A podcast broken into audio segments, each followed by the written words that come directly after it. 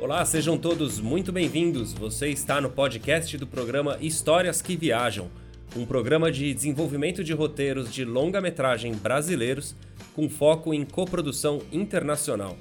O Histórias que Viajam é patrocinado pela SP Cine, a empresa de cinema da cidade de São Paulo, e conta com o apoio do Festival Ventana Sur, do projeto Paradiso, da ABRA, Associação Brasileira de Autores Roteiristas, e da GEDAR, Gestão de Direitos de Autores Roteiristas. Eu me chamo Matheus Collen, sou roteirista, produtor e um dos coordenadores do programa. E tenho a companhia de Roberta Miller, também roteirista e criadora do Histórias que Viajam. Tudo bom, Roberta? Oi, Matheus, tudo bem? Tudo bem a todos?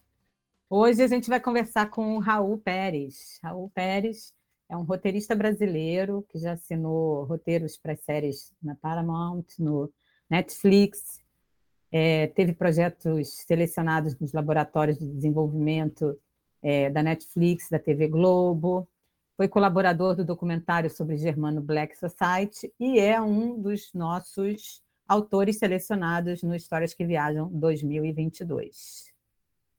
E aí, Raul? Oi, gente. Obrigado por me receber aqui. Um prazer estar aqui.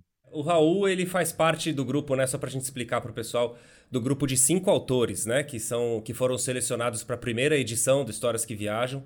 E esses autores receberam, ao longo de alguns meses, né, uns quatro, cinco meses, algumas consultorias com roteiristas e produtores executivos brasileiros e internacionais para desenvolver o projeto com foco no mercado internacional. E o projeto do Raul é o Capreto, e eu achei muito interessante a sinopse, achei muito criativa a ideia desse projeto. E eu queria que o Raul começasse aqui o nosso papo é, fazendo até um exercício de pitching para ele. Começar falando sobre o projeto. Ótimo. É, bom, o, o Capreto, o Key Preto, ele nasce de uma percepção muito particular que vai para o universal. Então, eu vou começar a falar do, do particular. É, eu sou filho de dois migrantes. A, meu pai nasceu em La Paz, na Bolívia. Chegou aqui em São Paulo muito muito pequeno, assim, com três, quatro anos. E a minha mãe, ela era baiana. Ela nasceu no sul da Bahia, numa cidade chamada Ipiaú. E aí também veio para São Paulo um pouco mais velha, assim, em busca de trabalho, né? É, durante a década de 80. E aí eles se encontraram aqui em São Paulo. Acho que esse encontro só poderia ter acontecido em São Paulo, porque é uma cidade que junta é, pessoas de muitos lugares. E por conta disso, é, a minha experiência de vida foi uma experiência de vida com uma família que falava portunhol, uma família que misturava acarajé e feijoada com saltenha. Então, é, eu nasço eu, eu, é, eu nasço desse extrato social, né? É, bom, a minha família, na década de 90, é uma família que morava na, na, periferia de São Paulo. Meus pais se separaram quando eu era pequeno ainda, então a minha vida foi muito fazendo esse trânsito entre é, o, o, extremo sul de São Paulo e o sul de São Paulo. É, e acho que isso me deu régua e compasso, assim, na vida. Eu sempre quis ser roteirista, eu não tinha muita, é, muita referência de pessoas próximas a mim que trabalham, trabalhavam com isso. Aí acabei entrando na, na faculdade de comunicação, mas sempre fiquei com essa vontade de escrever sobre esse lugar, que é esse lugar da infância, que era vivendo né, na, na, na quebrada, na periferia de São Paulo, esse lugar muito de comunidade, assim, de, de, de como as mães cuidavam todas umas dos filhos das outras, né, no sentido assim, tinha uma mãe que as mães todas saíam cedo para o trabalho, aí de repente tinha a mãe que estava de folga naquele dia, ou sem emprego naquele momento, e aí todas elas ajudavam para que ela ficasse cuidando das demais crianças e também conseguisse receber uma renda, enfim. E aí, nesse, é desse lugar que eu acho que parte, boa parte das histórias que eu, agora como roteirista aos 32 anos, tenho interesse de contar. E o Key Preto, ele é sobre isso, então eu era uma eu era, eu fui também um adolescente emo na época, na minha adolescência. E, e minha mãe, ela era, ela cantava muito bem em karaokê. E aí as pessoas ficavam pedindo para ela cantar Alcione. Então minha mãe, o apelido da minha mãe era Marrom, porque ela, ela fazia muito sucesso nos karaokês ali do bairro, da região onde a gente morava e tudo mais. E, enfim, e tinha essa diferença, né? Eu gostava de rock, ela era a raia do samba e tudo mais. Enfim, corta para é, 2019, talvez, antes da pandemia. É, e eu tenho uma amiga que tem mais, ela é mais velha que eu, mas ela entrou de cabeça nesse mundo do K-pop. Na verdade, nesse mundo da, da cultura coreana, né? Porque tem, tem, tem várias coisas. Tem o dorama, né? Que é a novela coreana, tem o K-pop, etc, etc. E aí, essa amiga, eu fui comprar um presente para ela, é, que era, era, aniversário dela, ela é geminiana igual a mim. E aí fui até o bairro da Liberdade, que é um bairro aqui em São Paulo, que ele é conhecido por ter sido ocupado pela, pela imigração japonesa, asiática, né, coreana. E aí fui, fui comprar esse presente para ela. E primeiro que achei muito curioso isso, assim, porque ela é uma mulher negra com quase 40 anos, mas está super conectada com a, com a, cultura coreana. Aí fui lá comprar, é, comprei um, um pôster, uns bottoms de uma banda que ela gosta muito, que é uma banda muito famosa, que chama BTS. E, e quando eu fui lá, eu vi muitas crianças, assim, de muitos estilos diferentes. É, então, o que, que era o emo na minha época é o K-pop agora, talvez. E o, o, emo era muito da cultura americana, talvez britânico um pouco, mas. E o, e o K-pop é da cultura coreana, né? Que é uma cultura que a gente nem entende, é, ou a maioria de nós não entende o que está sendo dito nas músicas, etc. Não é, não é igual o inglês que a gente tem na escola, lá na escola, né? Enfim, o filme nasce dessa, desse, dessa farofa, que eu falo dessa farofa cultural que é o Brasil, é um filme sobretudo so, acerca da relação de um pai de um filho que tem suas diferenças de, de, de percepção de mundo e vão ter que encontrar essa essa semelhança no modo de ver o mundo, na verdade. E tudo isso atravessado pela cultura do samba, pela cultura do K-pop, pela cultura da periferia versus a cultura do centro da cidade. Então, acho que isso é um filme bem sobre São Paulo, mas que também é um filme sobre qualquer capital do mundo, né? Assim, é muito interessante ver é, esse seu relato inicial de que você traz muito da, da sua experiência de vida e do seu, né, da, do, da sua vivência de, da infância para os roteiros, porque eu acho que é isso que valoriza as histórias, né? Quando a gente coloca o que a gente viveu ali, né? A realidade. E eu queria que você falasse um pouco mais sobre isso, assim, o, o quanto do Raul existe no Capreto. Boa. É, eu, eu acho que tem uma, tem uma questão que se discute muito, né, sobre o roteirista poder ou não poder escrever sobre realidades que não são as suas, e eu acho que, na verdade, a coisa mais legal de ser roteirista é também poder escrever e, e mergulhar e, e, e, se aprimorar e se aperfeiçoar em universos que são diferentes do que você vive. Mas eu entendo que dentro da minha experiência de vida eu aprendi, eu aprendi a olhar as coisas através de um de uma lupa assim, né? E é essa lupa que me faz investigar as coisas sobre as quais eu quero falar. É, então, tanto no Key Preto quanto em todos os outros filmes, né, ou todas as outras obras que, que eu estou desenvolvendo como criador, é, eu sinto que tem é, é, esse falar sobre a afetividade, principalmente, né, sendo uma pessoa negra LGBT, então falar sobre esses espaços de afetividades que são universais, mas também são muito particulares, né?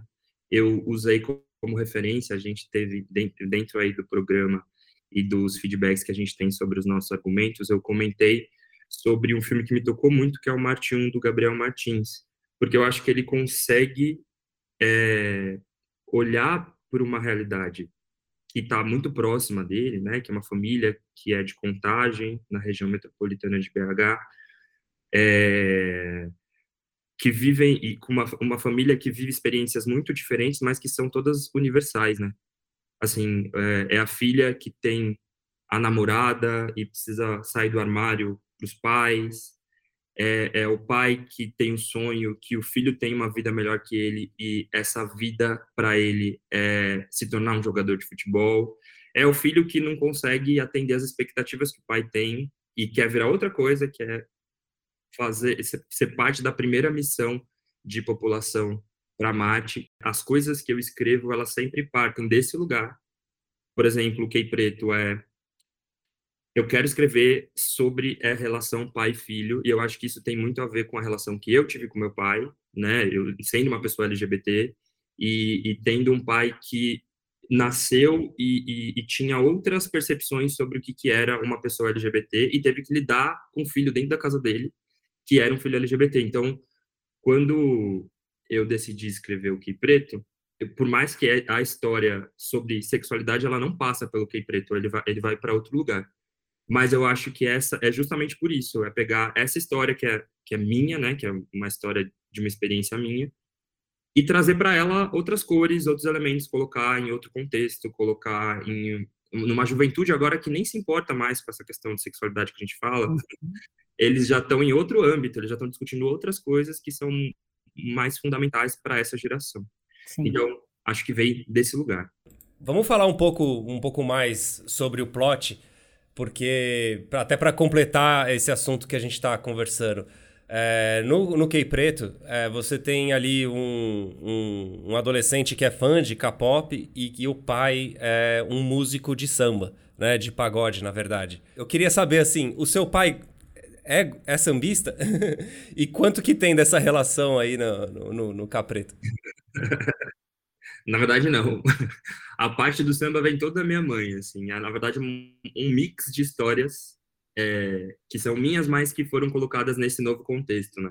Que eu acho que é um pouco isso. É, não sei se eu terminei o, o raciocínio, mas a ideia é sempre começar desse ponto particular, mas levar ele para um outro universo que não é o meu especificamente. Tá? Pode ter até algumas cores do que eu, eu, eu vivi, mas é um, um, outro contexto com outras pessoas. E eu acho que é, é disso que nasce nascem as minhas ideias, assim, né?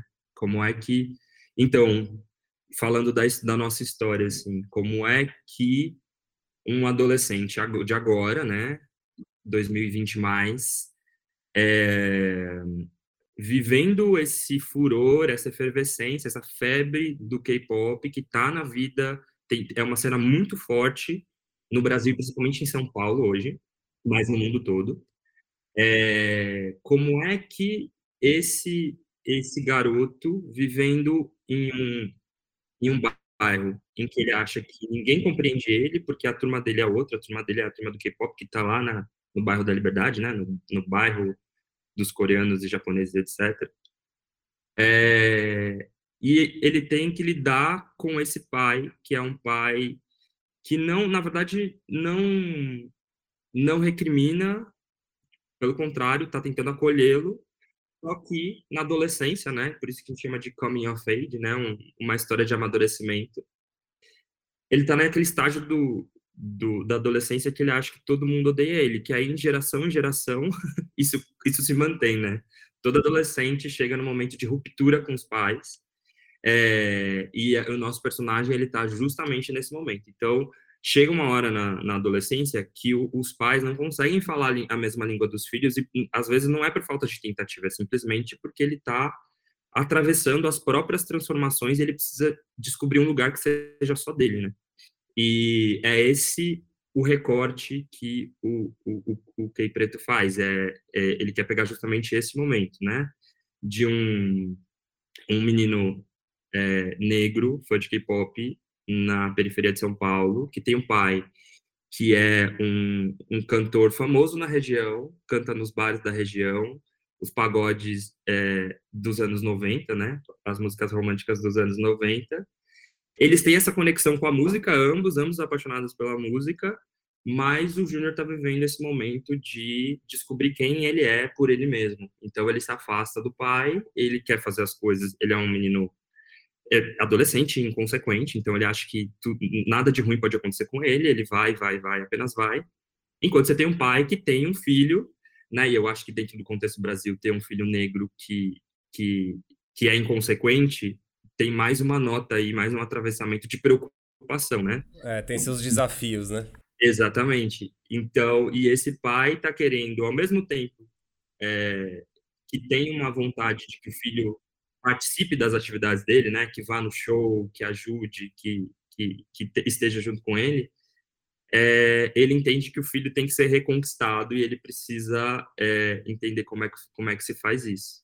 E aí o nosso ponto de partida do filme, né, o ponto de partida, a gente descreve esse universo, mas o ponto de partida é que a banda favorita do Júnior vem fazer um show em São Paulo e ele quer muito ir nesse show. Então ele se junta aos amigos dele para bolar um, um plano para ir para esse show, só que obviamente esse plano é um plano inconsequente e que vai trazer consequências para o Júnior ao longo do ao longo desse filme. Então essa, essa, esse é o começo da história do Key Preto. Não vamos dar muito spoiler, né? O pessoal vai ter que assistir o filme. Exatamente. É, mas e é um filme para adolescente, para família, né, Raul? Total. Porque essa crise do, do Júnior é uma, uma coisa bem clássica, né? Dessa faixa de idade que você tem que romper com, com pai, mãe, para se autoafirmar, afirmar seu caminho. E claro que isso tudo fica mais fortalecido é, assim diante da preocupação desse pai com todo o contexto que o filho está é, tá vivendo, né? Total. É, não, é, é justamente isso, assim, é o, a ideia, eu, eu, falo, eu falo que uma das referências principais é o Pequena Miss Sunshine, que é um filme que eu devo ter assistido já umas 15 vezes, eu gosto muito, gosto muito como, como ele apresenta essas questões que são muito subjetivas dentro do papel que você ocupa na sua família, ou seja, tem uma mãe que se preocupa em ser mãe, tem um pai que se preocupa em ser pai, enfim. Uhum. Você tem ali os papéis sociais que cada um ocupa dentro de uma família, e aí todos eles têm que alinhar o desejo deles porque tem uma pessoa que está precisando mais, que é a filha que tem que realizar o sonho. E aí um, um, concorda, outro discorda, mas no fim estão todos eles juntos dentro de uma de uma Kombi amarela cruzando Sim. os Estados Unidos para chegar no objetivo, que no fim acaba falando sobre as vontades de todos eles, né? De, de não serem os losers, né? De não serem os perdedores na vida. E, eu, e a ideia com Key Preto é, é buscar esse lugar também, assim, é, é de de falar sobre a construção do nosso próprio lugar no mundo, assim, porque eu acho que essa, esse foi sempre um tema que me atravessou de maneira muito forte. Acho que desde a, enfim, adolescência, eu acho que isso é uma coisa natural, né? Você está entendendo o que é sua identidade, você está construindo a sua, a sua identidade, mas a ideia é entender como cada um desses personagens, crianças, adolescentes, adultos, idosos, dentro do contexto do Key Preto, né? Os personagens do Key Preto, eles estão buscando o lugar deles no mundo à própria maneira. Então, acho que o filme, esse seria o nosso tema central do filme. Sim. E é bonita essa relação é, do pai com o filho, porque tem uma suavidade nisso tudo, né? É uma, é uma dureza toda essa construção, esse, essa busca, e ao mesmo tempo tem uma delicadeza nessa relação que a gente normalmente estereotipadamente olha mais do ponto de vista feminino. Sim. E aqui não, é o pai e o filho. É, eu eu tô falando de referências, falando de filmes que passaram, o Procurando Nemo, por incrível, é um dos meus filmes preferidos. E ele também é um, uma referência, assim, obviamente não visual, né, mas uma referência de sobre essa relação, né? E a ideia é fa falar sobre narrativas negras, mas não como uma limitação, claro, mas com a ideia de que dentro da história da filmografia brasileira, a gente tem uma criação de imagens sobre pessoas negras, mas não só, pessoas racializadas, né, pessoas não brancas, que caem no estereótipo e que são imagens muito violentas sobre, sobre, sobre as quais eu, eu vivi durante a minha vida toda, né? Assim, nos anos 90, início dos 2000, assim, você ser uma pessoa negra de periferia, isso tinha um peso, porque tudo que você via na TV e no cinema sobre pessoas como eu eram imagens de violência. E aí a ideia agora é romper com isso no sentido de ampliar o que são as histórias que se passam nesses lugares, assim.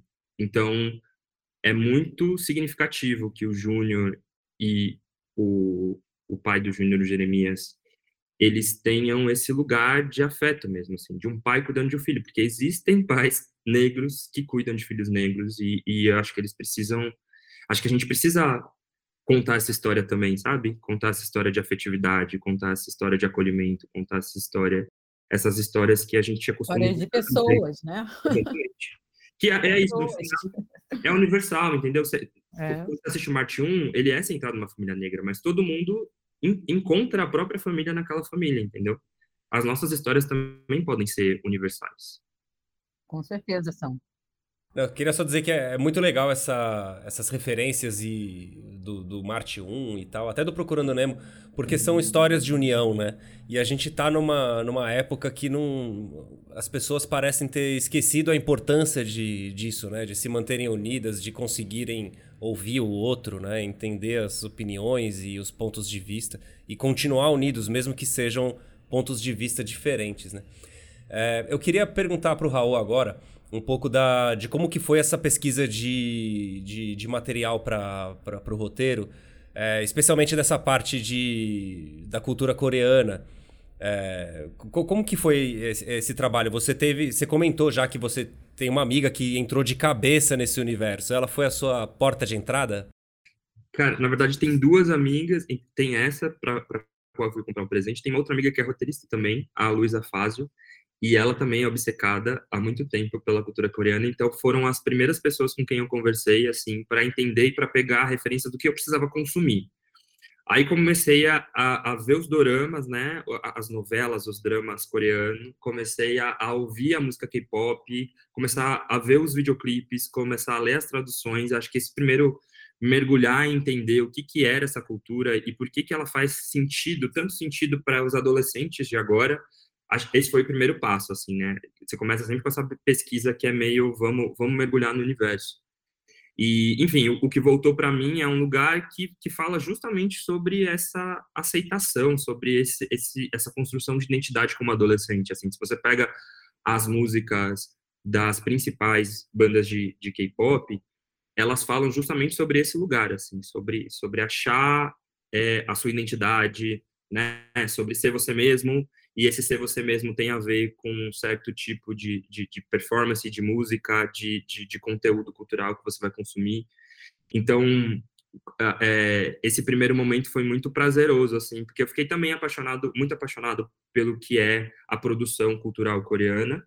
É, enfim, e você tem o cinema coreano, o cinema de arte, né, enfim, que também é um cinema de entretenimento é, com filmes como Parasita, por exemplo, que também são muito legais e falam muito sobre o que é a sociedade coreana nesse momento. Enfim, toda uma política pública da Coreia do Sul para conseguir fazer com que esses materiais se internacionalizassem e conseguiram, né? Hoje em dia eles já conseguem disputar com o, os materiais, né, a, a música, o cinema americano, que são os que estão mais difundidos no mundo inteiro, culturalmente. E aí, na sequência, eu fui tanto conversar com com esses adolescentes, com alguns adolescentes que, que, que, que fazem essas coreografias, né? Tipo, aqui no Centro Cultural São Paulo, é, tem muitos adolescentes que se reúnem para treinar as coreografias de bandas de K-pop. E aí eu, eu fui um dia lá e comecei e contei um pouco né, do que eu estava fazendo e comecei a conversar para entender um pouco o que, que era isso. Eles me deram mais um monte de referências de onde procurar informação. Então, alguns podcasts, alguns sites que são especializados nesse tipo de conteúdo. E aí foi, enfim, aí juntando todas essas informações e atravessando com uma história, que é uma história que era particular, eu cheguei nesse, nesse, é, enfim, nesse primeiro argumento do que seria o Key Preto. Mas eu tenho, eu tenho certeza que, assim, na próxima fase, como ainda está em desenvolvimento, é, é, é, conseguir mergulhar ainda mais, trazer mais desses easter eggs, né? Trazer mais dessas surpresas que quem, enfim, para quem não está por dentro da cultura pop coreana, talvez passe batido, vai se interessar por outra coisa, mas para esse público adolescente que é muito consumidor da cultura coreana e que eu acho que quando vê um filme como esse vai querer que ele fale bastante sobre o que que é essa cultura, né? Que ele traga referências dessa cultura é, a ideia é trazer também, inserir nesse filme esse, esse, essa surpresa, sabe? Muito bacana. E, o Raul, quando você vai escrever, você tem alguma, alguma mania ou alguma técnica ou alguma estratégia para se organizar? Porque escrever um, um, longa não é uma coisa tão simples quanto parece, é, especialmente para quem está começando com o roteiro. Você já é roteirista profissional, você já deve ter ali as, os seus macetes. Eu queria que você falasse um pouquinho disso pra gente, assim, quais são as ferramentas que você usa para organizar a sua história e para escrever seus roteiros? Tem um texto da, da Conceição Evaristo que eu gosto muito, eu até vou enquadrar essa frase, que é o escrever é uma forma de sangrar, que é uma frase intensa, mas é, eu trabalhei, eu, eu, eu, trabalho com palavra desde os 17 anos, né? Quando eu comecei a fazer estágio em jornalismo. E nunca deixou de ser difícil. nunca deixou de ser difícil escrever, assim, é. É algo muito demandante, é algo que você precisa estar muito aberto, é algo que você precisa estar muito é, é, embebido em repertório para sair coisas. E, e vai sair coisa ruim, vai sair coisa que você não gosta, e vai sair coisa que você acha que tá ruim, mas quando as outras pessoas leem, elas falam, nossa, vai tá incrível. Mas o, o, que, o meu truque para não paralisar a ansiedade da escrita é, primeiro, fazer uma escrita criativa, né? No caso do, do, do, do, do texto para roteiro. Fazer uma escrita que é a escrita aquela que você faz no fluxo de consciência, assim, que você não não para muito para entender se. Não para muito para julgar o que você está escrevendo. E, e, e, soltar da cabeça todas aquelas. É, todos aqueles. É, aquelas barreiras que a gente tem, né? De tipo, não vai ficar bom, não, não é esse caminho, ou é aquele caminho e tudo mais. Destravar isso é sempre muito bom. E nessa escrita de fluxo de consciência é onde eu geralmente consigo achar as melhores coisas que vão conseguir nortear o que é a minha história.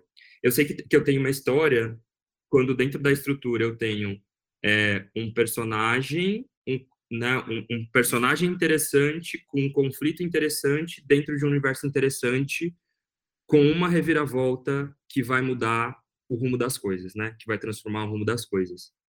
Então, até chegar nesse lugar, é um monte de, de bilhetinho que eu tenho, que não é bilhetinho escrito, mas é no Google Drive, eu vou colocando lá. Ah, tá, eu tenho a ideia desse personagem que é interessante, mas por enquanto ele é só um personagem.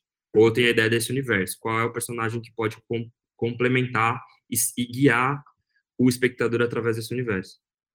E aí, acho que como eu já trabalhei com comunicação há muito tempo, eu tenho uma abordagem do texto que é eh, prática, que eu acho que me ajuda bastante, assim. Então, eu sempre entreguei texto para as pessoas corrigirem, palpitarem, é, devolverem, né? Durante a vida de jornalista é isso que você faz. Você, você, escreve texto, como assessor de imprensa, como relações públicas, você escreve texto, outra pessoa vai falar assim, não, não é esse lugar, é outro lugar, tudo mais.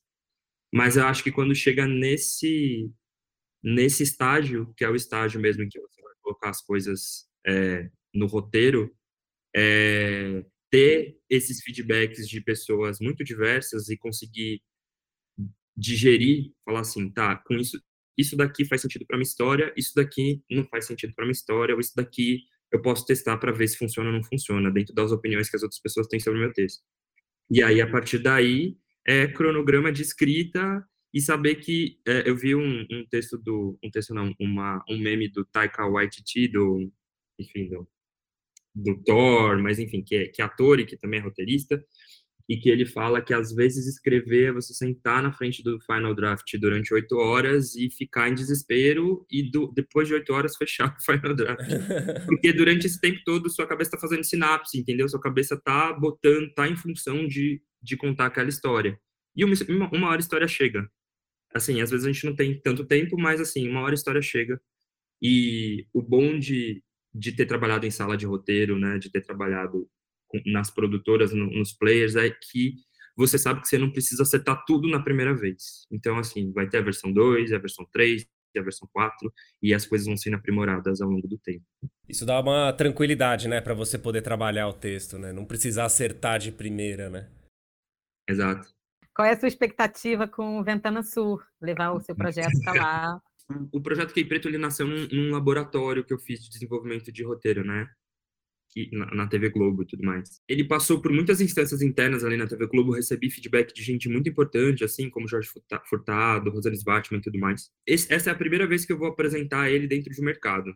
E isso é sempre muito bom porque ele traz novos feedbacks, ele traz, e eu acho que participando de um mercado internacional, é a, é minha primeira vez apresentando um projeto no mercado internacional, né, no mercado fora do Brasil, então, acho que isso vai me trazer percepções de onde esse filme se conecta com o público do mundo inteiro, da América Latina. E eu estou muito curioso para saber isso. E eu acho que isso vai ser o maior ganho para o projeto. E, obviamente, esperando que haja interesse de outros produtores, enfim, de outros players de fora do Brasil, ou mesmo de dentro do Brasil, de, de, de, de querer ajudar, de querer colaborar para essa história ser contada, sabe? Eu acho que essa é a minha expectativa e, e, além do espanhol, que apesar de filho de boliviano, eu arranho pouco, mas, mas vai dar tudo certo. a gente vai fazer um pitch em portunhol que vai ser maravilhoso. Perfeito. Conto com vocês. Ah, então é isso, pessoal. É, queria agradecer, a gente está chegando aqui no fim do nosso episódio. Queria agradecer a presença do Raul, de ter vindo aqui conversar um pouco mais sobre o projeto dele com a gente. Agradecer também a Roberta, na minha companheira aí de, de programa. E avisar você que está ouvindo a gente que se você quer saber mais sobre o programa Histórias que Viajam, como que ele funciona, ou conhecer melhor os autores que foram selecionados e até mesmo os projetos que foram selecionados para essa primeira edição em 2022, você pode acessar o site do Histórias que Viajam. E é muito fácil, é historiasqueviajam.art.br. E a gente também tem um Instagram, que é o arroba Histórias que Viajam.